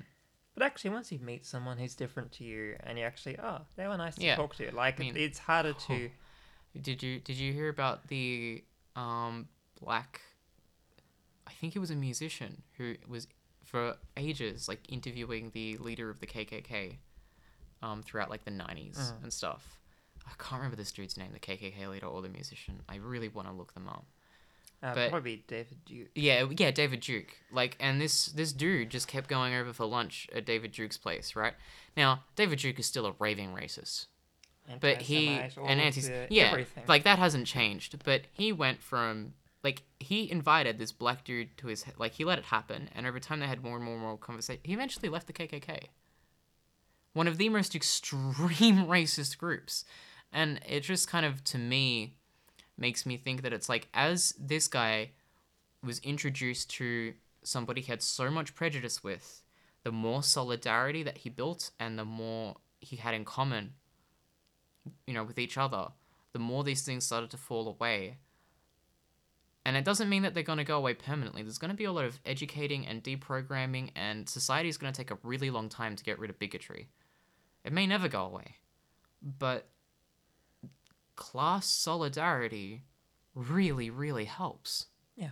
Like it, may, It- it lowers a- the barrier to entry so much. It's a know? common bond, and Yeah. from that is a starting point yeah, from which you can act. Because once you have that solidarity, and we are working together for Mm. the same thing, we are facing, if Yeah. not the same, similar oppressions. You are then in like, in I mean that's your comrade. yeah, ex- yeah. That's it. That's From what there, it is. You Yeah, can work with them and treat them in a way that is bringing them in and make helping them Yeah. find inclusive language and but- better ways to talk about Yeah, these things. You kind can of- work on it. you can sit a- there and let them have their say, and you can sit there and be more open-minded to what they're talking about. You know, it, like it gives you an opportunity. Yeah. So You have something yeah. to work with, and you're not. I guess it's uh, what we're saying is that you kind of maybe we need to go in, kind of taking it on the chin a bit yeah, when it comes to what we might get. It's definitely a lot to ask of people, though. But you know, if you if you're capable of that, if you're in a situation where you can do that, and Maybe it would be a good yeah, idea, And like, know. I do think that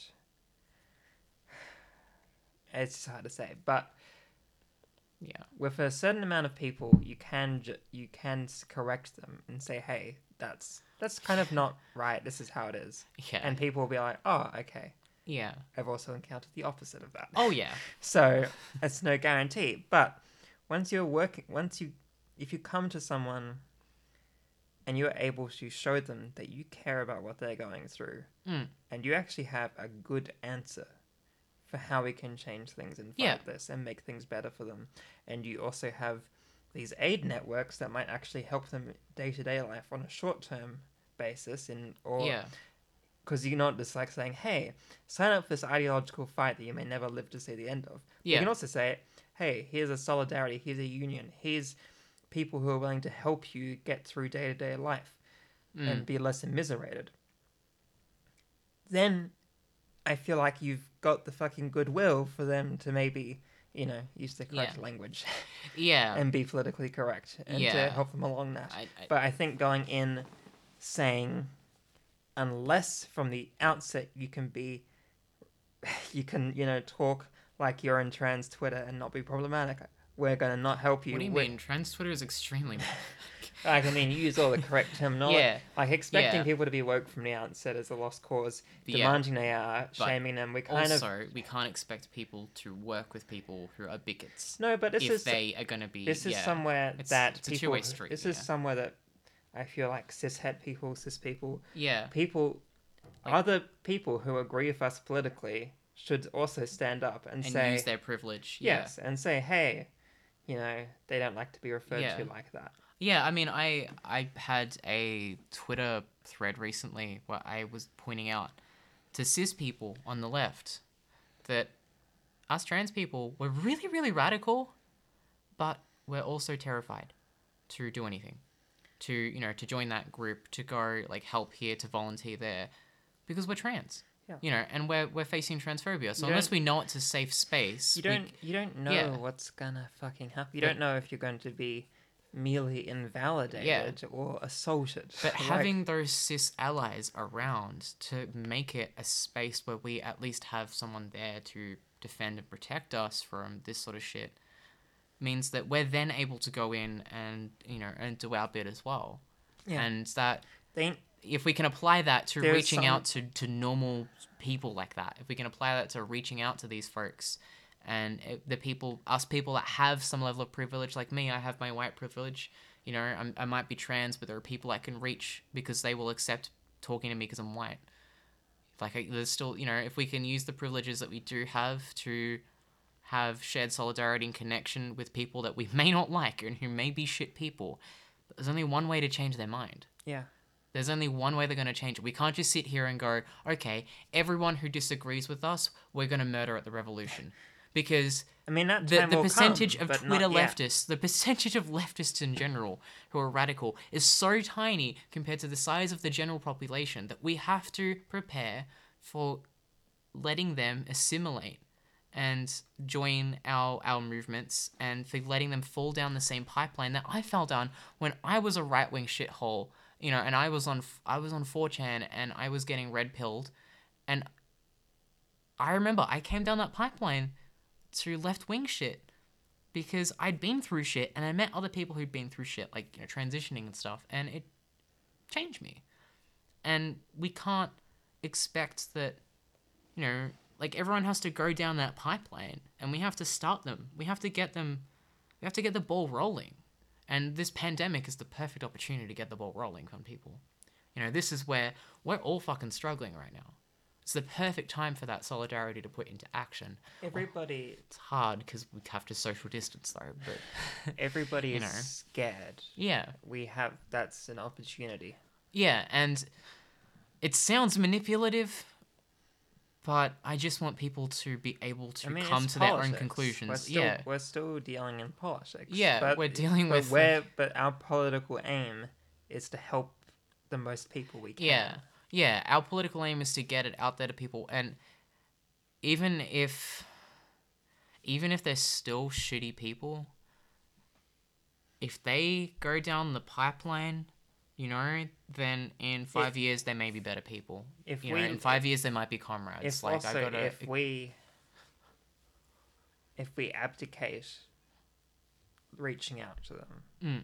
then they're adding the numbers into the people who are going to fight against what we want. yeah, yeah, Is that we is that every, everyone is everyone is a potential. We have potential allies, yeah. and we shouldn't pass up the opportunity to bring them into the Yeah. fold. I guess something that needs to be pointed out, and I guess any Orthcoms listening to this, if any of you somehow are, would probably have pointed out this same thing that in a lot of these societies, uh, like the USSR, you have, or, or China, for instance, you have these one party states or whatever, but people join the revolution who aren't revolutionaries.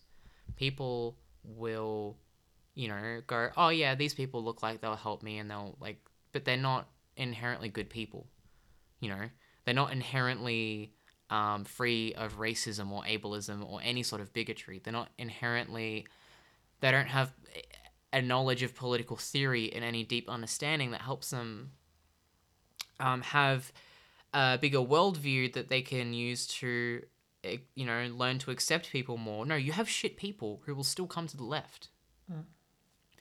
And I guess you do. You have to be prepared for these people being, I guess, counter-revolutionaries. I'm I'm an insurrectionist, but you know, the same deal applies. There's going to be people coming along who are going to be bigoted and be counterproductive. But we have to find a way of teaching people and reaching out to them, or society's never going to change.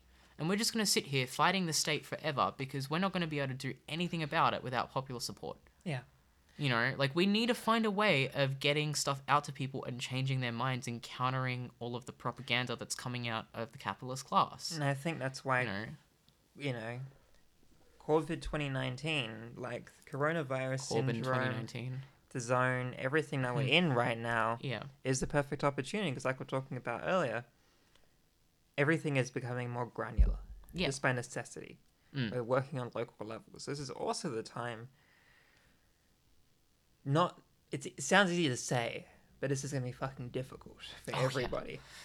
Is to try and create that community, Mm. Sense of unity and mutual aid and support, Mm. and actually being. Because here's the thing, it's not the virus. The virus is nature. It, but this capitalist systems, the governments we're dealing with, Yeah. are what is actually going to kill more people. Is that Yeah. decisions they're making, the inactions, the systems they've allowed to perpetuate, the deprivations they've committed upon their populations Yeah. have made us this susceptible and are going to increasingly put people in danger because his response is inadequate. The things people are being put through is inadequate. People have been so immiserated, beaten down, and deprived of what they deserve as humans in a society, in a state, they have not been provided. They've been let to, to suffer. And so now is actually the chance where we can all recognize we're all being fucked. And we're being fucked by the same Mhm. small group of people and these systems that have that are that have been collapsing very openly since 2016, but obviously before that. They've been they've been collapsing since long before even 2008. They've been collapsing our entire lives. like the But it's just becoming much more evident yeah. as all the fucking topsoils come off and everything is sliding into the fucking ocean. Yeah, it's like um, it's like the permafrost melting is like Yeah. a perfect example of like how capitalism has, it's been falling apart this whole time. It's been melting this whole time. But if enough of it melts, then the whole fucking ground collapses, and Or you can climate- have entire entire towns will end up swallowed up by Or this climate shit. Know? change, anything that didn't seem like such a big deal at, you know, the start of our lifetimes, is now evidently the only fucking deal and it's going to kill everybody potentially. Yeah, I mean, oh, good point to keep in mind as well. Climate change is still going on. Yeah, that's you know, not- like we have to we have to make sure that like the problems right now aren't solved by with accelerating the climate crisis. Yeah. Like the the oil industry now is fucked because Saudi Arabia um undercut the uh, production. I think well, I think what they did is they overproduced oil and they sold it at too cheap of a price. Um, compared to what the global oil cabal that controls the entire industry, OPEC, which is the governing body of all of the main oil producing nations coming together on decision making on how to produce oil. Saudi Arabia said, fuck that, um, made their oil way cheaper to undercut Russia, um, just made the whole system go out of order. You know, it's like, um, it's like when a country just blatantly breaks, say, say, um, you know, the EU. It's like a country just does something that goes completely against the EU and says "fuck it" and we're leaving it. Like it, that's how Yeah. bad it is. So like the oil industry right now is fucking screwed. Everything is going is up in the air. No one really knows what's happening. And right now we currently have a massive like drop in the amount of like uh, the amount of carbon that's being produced because uh, industry has shut down and stuff like that. But like we got to fight to keep these changes that that are helping the environment after this pandemic. Like we got to like No, now is the time to establish the new order. Like, what we set in place now also needs to take into account climate change yeah. and the positive impacts, like you're saying. We need to keep the fucking machines off to some Well, extent.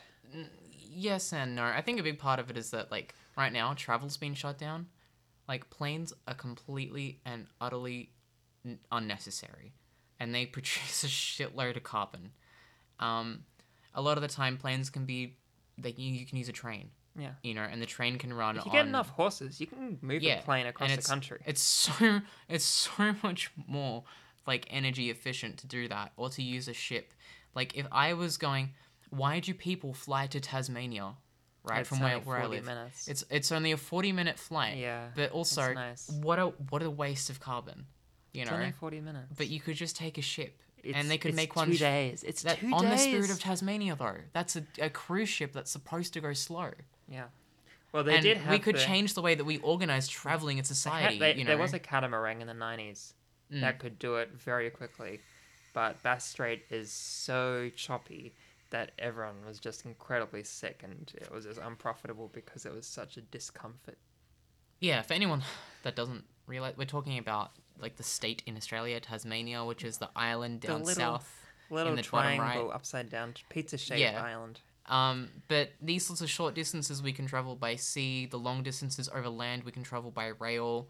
We We can so massively. many- red- we don't need to use cars. We have so many know? camels. Wait, how many people are working from home right now and aren't transporting to work? with a camel Yeah, from the desert. I mean, this is an idea I've had since I was 14. yeah, Instead of public, instead of cars, just have all the camels and you just strap them, you know, mm. one to another, How and you just horsepower does a and you camel just have them constantly moving. So you just hop on, and like the- a camel train. it's a camel train. It's It's like like, a a, sushi train, train, but yeah. camels. Okay, so you, you're basically like the travelators in, in airports, Yeah. made of camels. I mean, that's my that's the idea I had. Fourteen year old you sounds interesting. And uh, there's a lot of things I was avoiding thinking about. So there's a lot of interesting things I had to come up instead. That's okay. That's fair. I mean, I was weird like that too. But um, like cars, right? How many people are commuting to work who are now working from home? Yeah, we can. And they could just be working from home. systems in place. Like that. That's saving how much fucking petrol is not being used right now because people are working from home. It's it's fucking huge.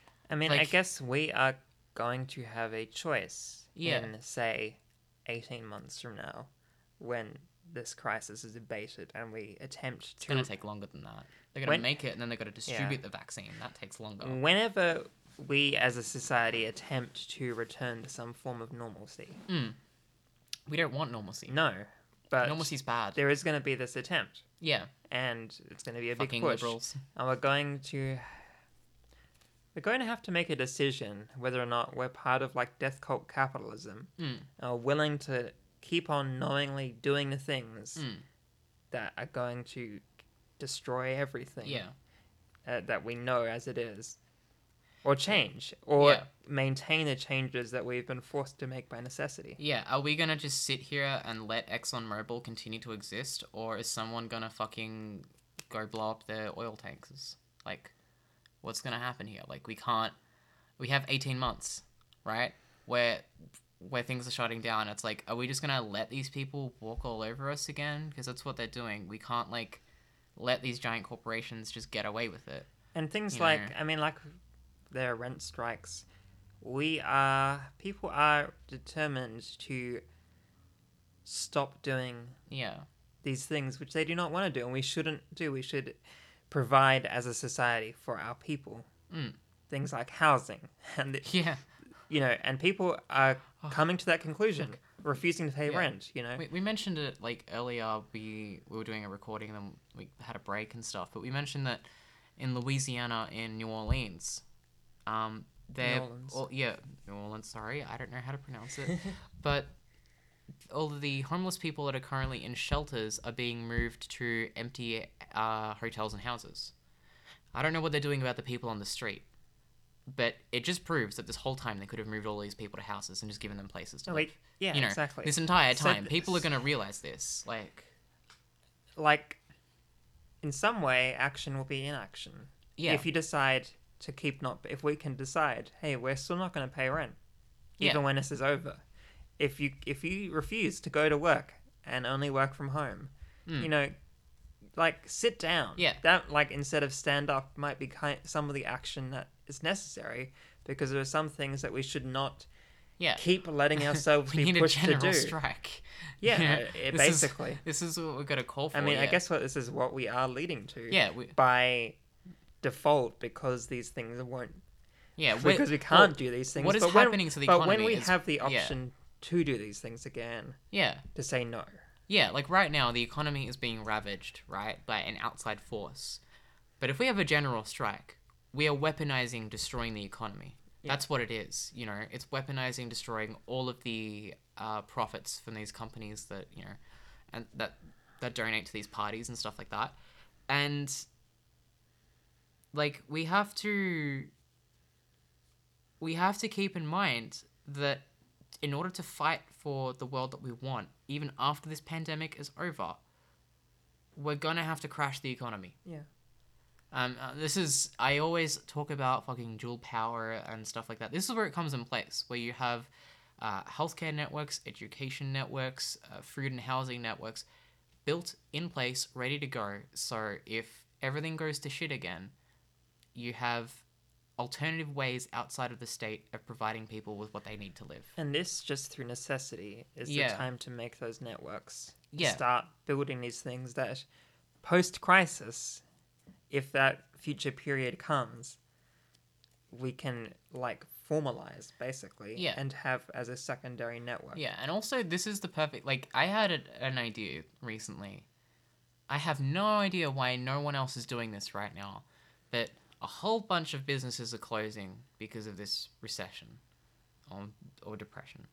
They're shutting shop. They're going to have to sell their assets, which means there's going to be a whole bunch of empty buildings with no one buying them. If we can get people that are homeless to like take empty housing for themselves, which is happening in LA and it's really fucking cool.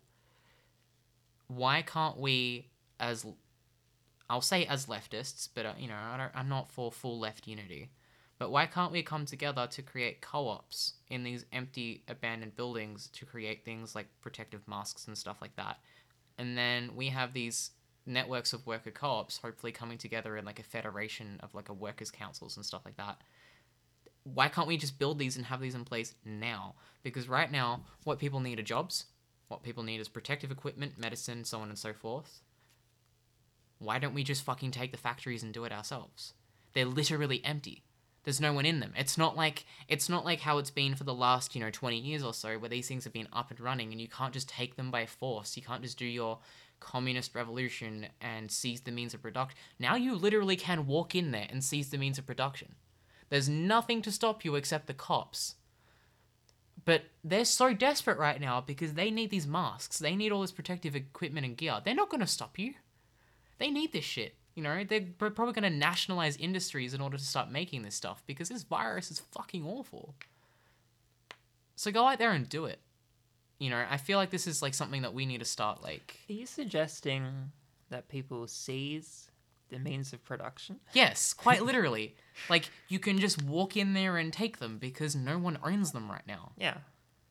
Like there's no one running them. There's no workers there. There's no there's no capitalists. You can there. walk into a shop and take whatever yeah. you want. They're em- ex- well, yeah, you can.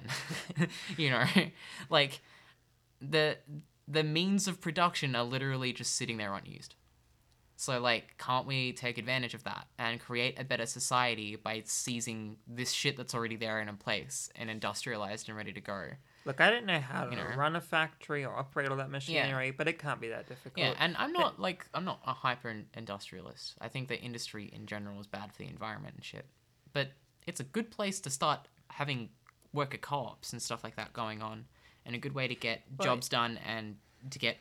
Right now, we need healthcare equipment that we, we can't ignore it, you know.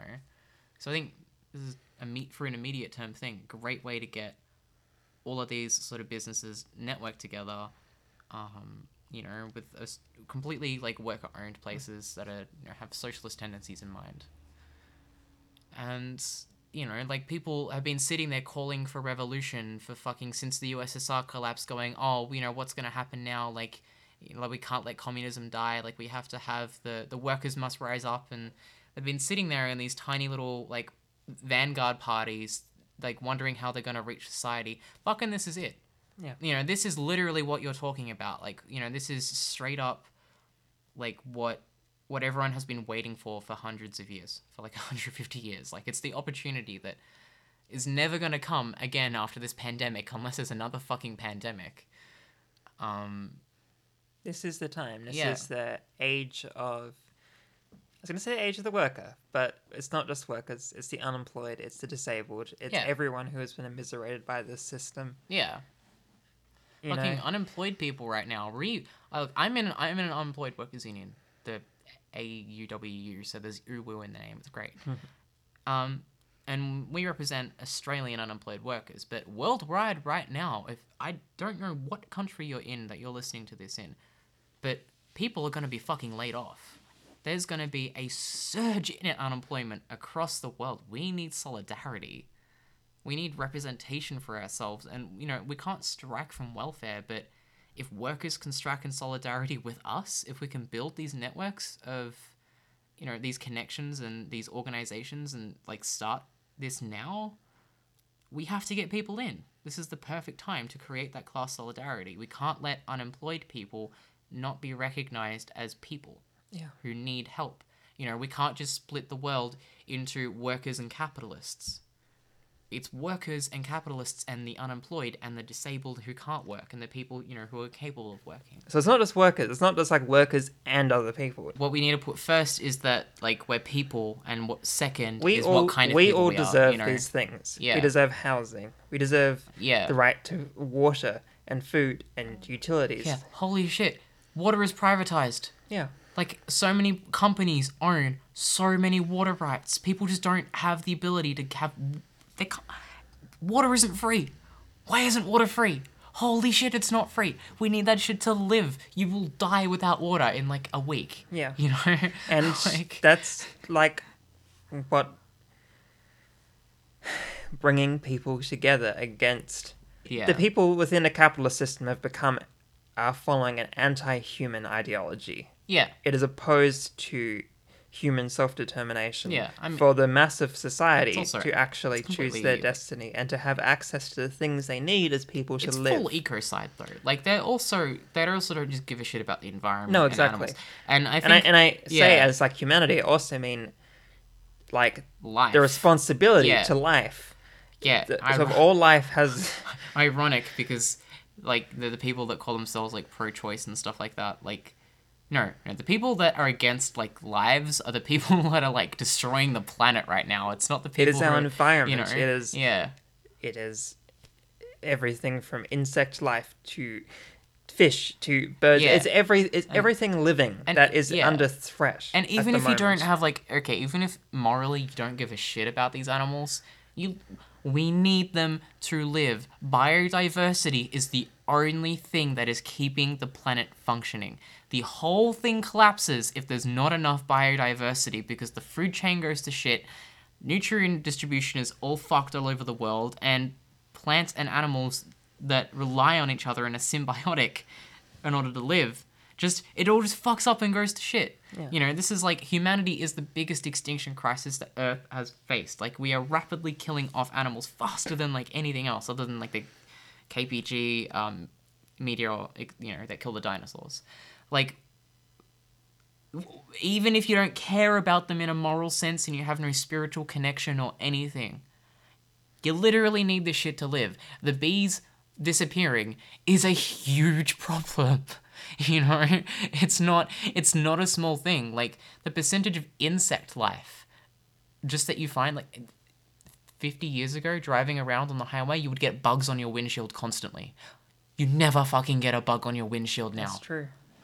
I yeah, I don't You know, if I've ever had that in the time I've been in the country. Yeah, like it's it's fucking scary.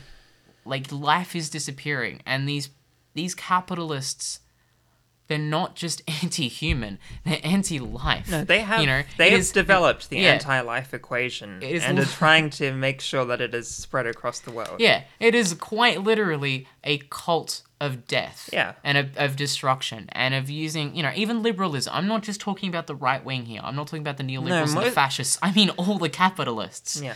You know? Capitalists, these like it, Yeah, including the state capitalists. Fuck you, people who support the USSR. You also destroy the environment with industrialization. It- You know, this is what I'm talking about. look that that giant hole.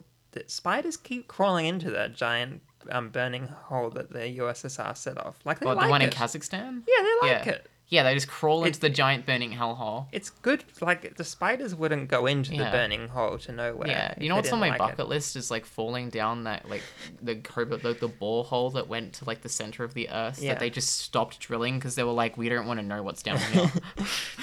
The Cthulhu hole. yeah, but like no, like even it's the the concept that we somehow like dominate the planet or are the most highest species or anything. It's literally just killing off the planet, you know. And even if even if you don't care about it, it affects your livelihood and your children's and their children's and their children's and You're all of the projections You must see that. all of the projections for climate change, right? They tell you what it's going to be like at 2100.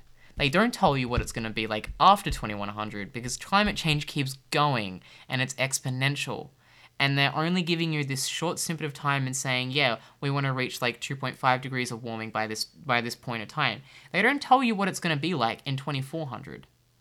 You know, when like it, it just keeps getting worse. Like it's not just about our kids and their kids the literal fucking planet is at risk here and it, on a bigger time scale than our life Yeah. like it's it's horrifying to think that we might be the the end of like End of history. the end of history yeah Literal know, end of history. people worried about nukes but like at least the planet can recover after a nuke you know even if humans can't like this is you know people were scared about a nuclear winter during the, the cold war and like this is the nuclear winter that they were scared of like we're creating the, the same hellscape the same like barren like lands that can't Yeah. support life and yeah like these these liberals even the social democrats the people who are for the capitalist mode of production that creates a hierarchical dominant society in which some people have more wealth than others and we you know the way that we extract resources is based on profit rather than based on sustainability it's just going to keep going. And this this plague is showing all of it and we can't distract ourselves from the climate crisis you know, by getting caught up in all of this other stuff that's going on because this is the the one chance to actually change something about it without having to resort to terrorism. and you know, You know, like because that's should. that's um, maybe we should let's not endorse that, you know, on on an official podcast. But like we're not going to you know, like if if capitalism stays strong throughout this pandemic and it doesn't fall and you know the the neoliberals and the fascists stay in power and all this sort of stuff. The only tactic we're going to have left is terrorism because there's going to be literally no point. There's going to be no time. There's going to be no time to fix this shit. And they know it. They absolutely know it. Even here in australia they've already started preparing by using language to describe anyone on the libertarian left as a terrorist and an eco-terrorist and displaying like you know green terrorism as the biggest threat. And it's like they, they know so like we need to do shit about this now before we have to start resorting to that. Because no one wants to get to that point. No one wants to like you know get that desperate. And this is the one opportunity that we have to do something about this crisis before like and mitigate the the carbon output by 2030 without having to like you know straight up get to the point that we're um you know we're chucking bombs at oil refineries and stuff like that because they're just not being again. shut down I don't think we should rule that out. I don't think we should rule out. But also, we, you know, if if we can like get there without having to get to that point, I think that would be great. You know, it would be nice not to have to have a guerrilla war. like no one, no one wants to do that to themselves. So like, let's take advantage of it. I'm not even. I'm not even a revolutionary. I'm an insurrectionist. It's just, just fucking do it. Just go out there and do it. Just do the thing that you can do, that you want to do. Make a difference. The word of the day is crisis-unity. We may be in crisis, but this is an opportunity, and I think you should take that. I love you. I think you should take that going forward. And when look, think about when you're listening to this, uh, sabotaging oil refinery, using your anarchist hand bombs to blow up. Hand bombs? You know, like the ones that like killed Franz Ferdinand, like those kinds of Th- little, Those are called grenades, babe.